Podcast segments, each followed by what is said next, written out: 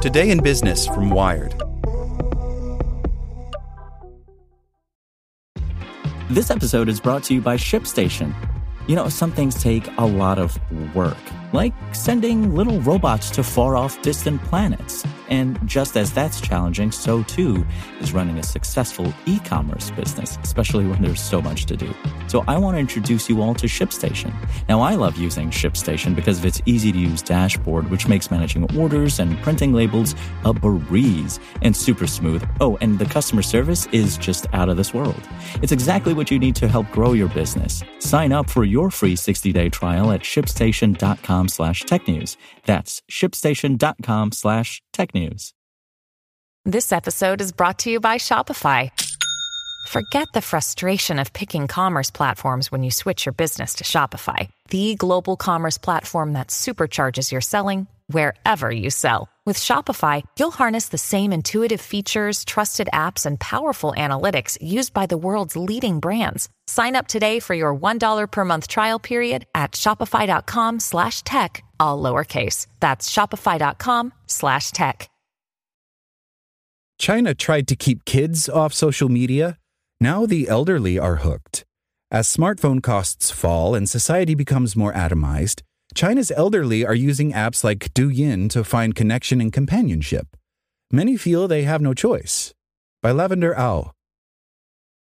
Gao Xiangjin used to know all the names of players in the American basketball leagues. But since relations between the U.S. and China soured, once daily NBA broadcasts are now far less frequent. So Gao started watching China's men's basketball instead, until reports about corruption turned him off earlier this year. Now he watches China's women's basketball, not on television, but on Douyin, the original Chinese version of TikTok. Gao is 69 years old, one of a growing cohort of elderly people who have moved away from television and gravitated to Douyin, China's most popular short-form video app. There are 267 million people aged over 60 in China, according to official statistics, and while China's government has tried to limit young people's use of Douyin, worried about its addictive nature, many of the app's habitual users are their parents, or even grandparents. Whenever he's not cooking, swimming, or sleeping, he's on Douyin, his daughter Helen says. It's brainless entertainment. It's better to be playing with a cat, or better to be doing anything else. She's not a Douyin user herself. I already have attention problems, she says. Douyin would make that worse. A former soldier, Gao follows the Israel-Palestine crisis and the war between Ukraine and Russia through videos made by commentators. He shows me one where a political analyst translates headlines from English-language media outlets, such as The Times of Israel. He watches others for their analysis of military strategy.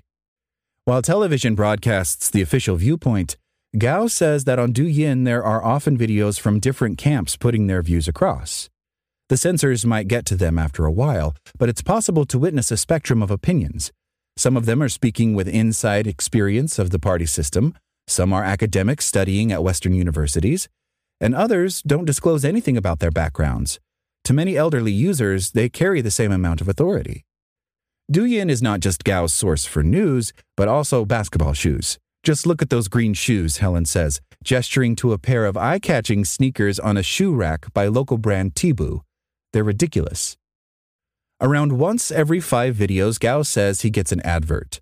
Swiping on his phone, there's a news video, then a woman pops up selling something, followed by news, then an advert for dates from Xinjiang.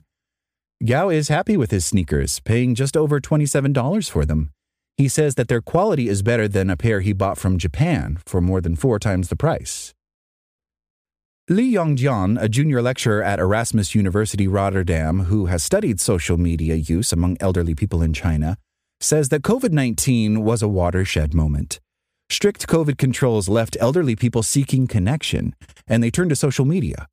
Cheaper smartphones and data bundles have eased people's passage into the short video world. Previously, older people typically eschewed the expensive gadgets that younger generations buy without hesitation, or because of cultural values that reward self-sacrifice parents would buy for their children, but not themselves.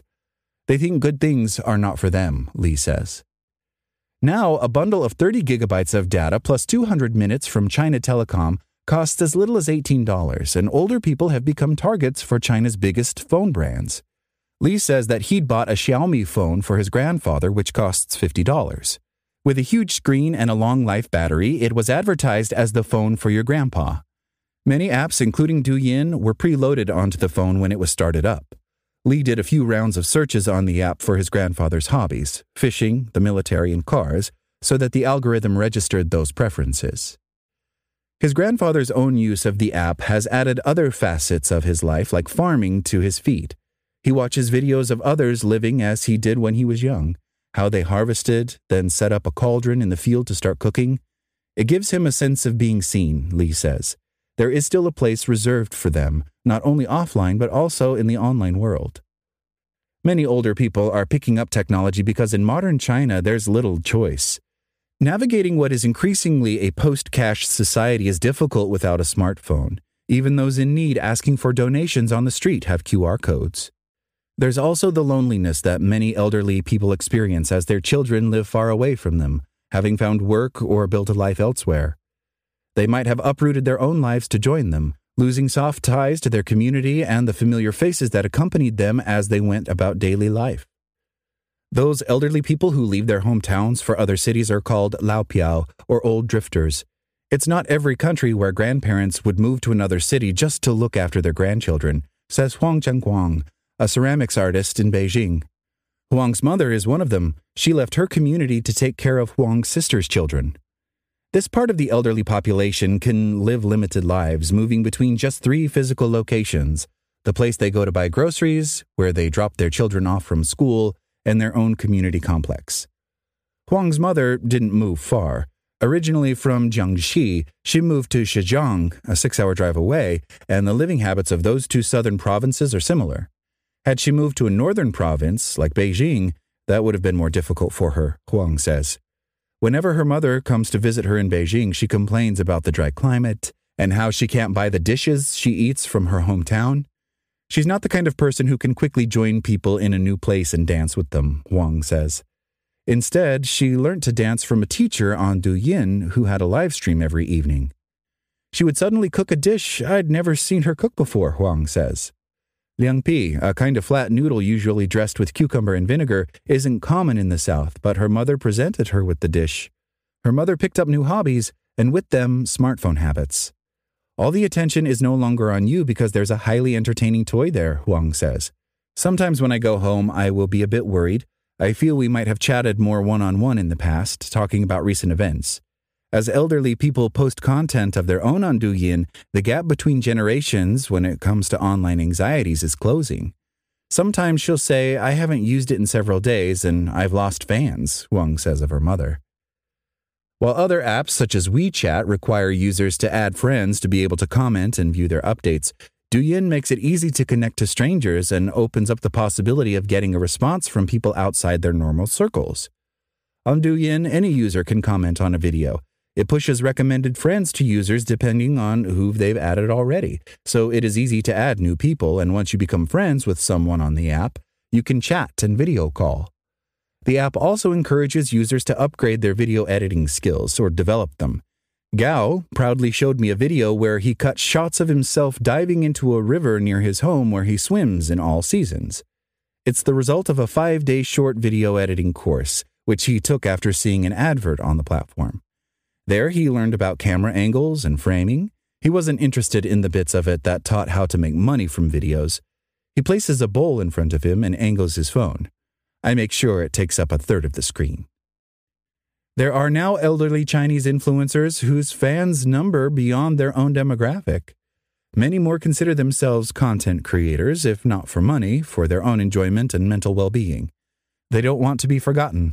For them, Li says, their grandparents have already faded away.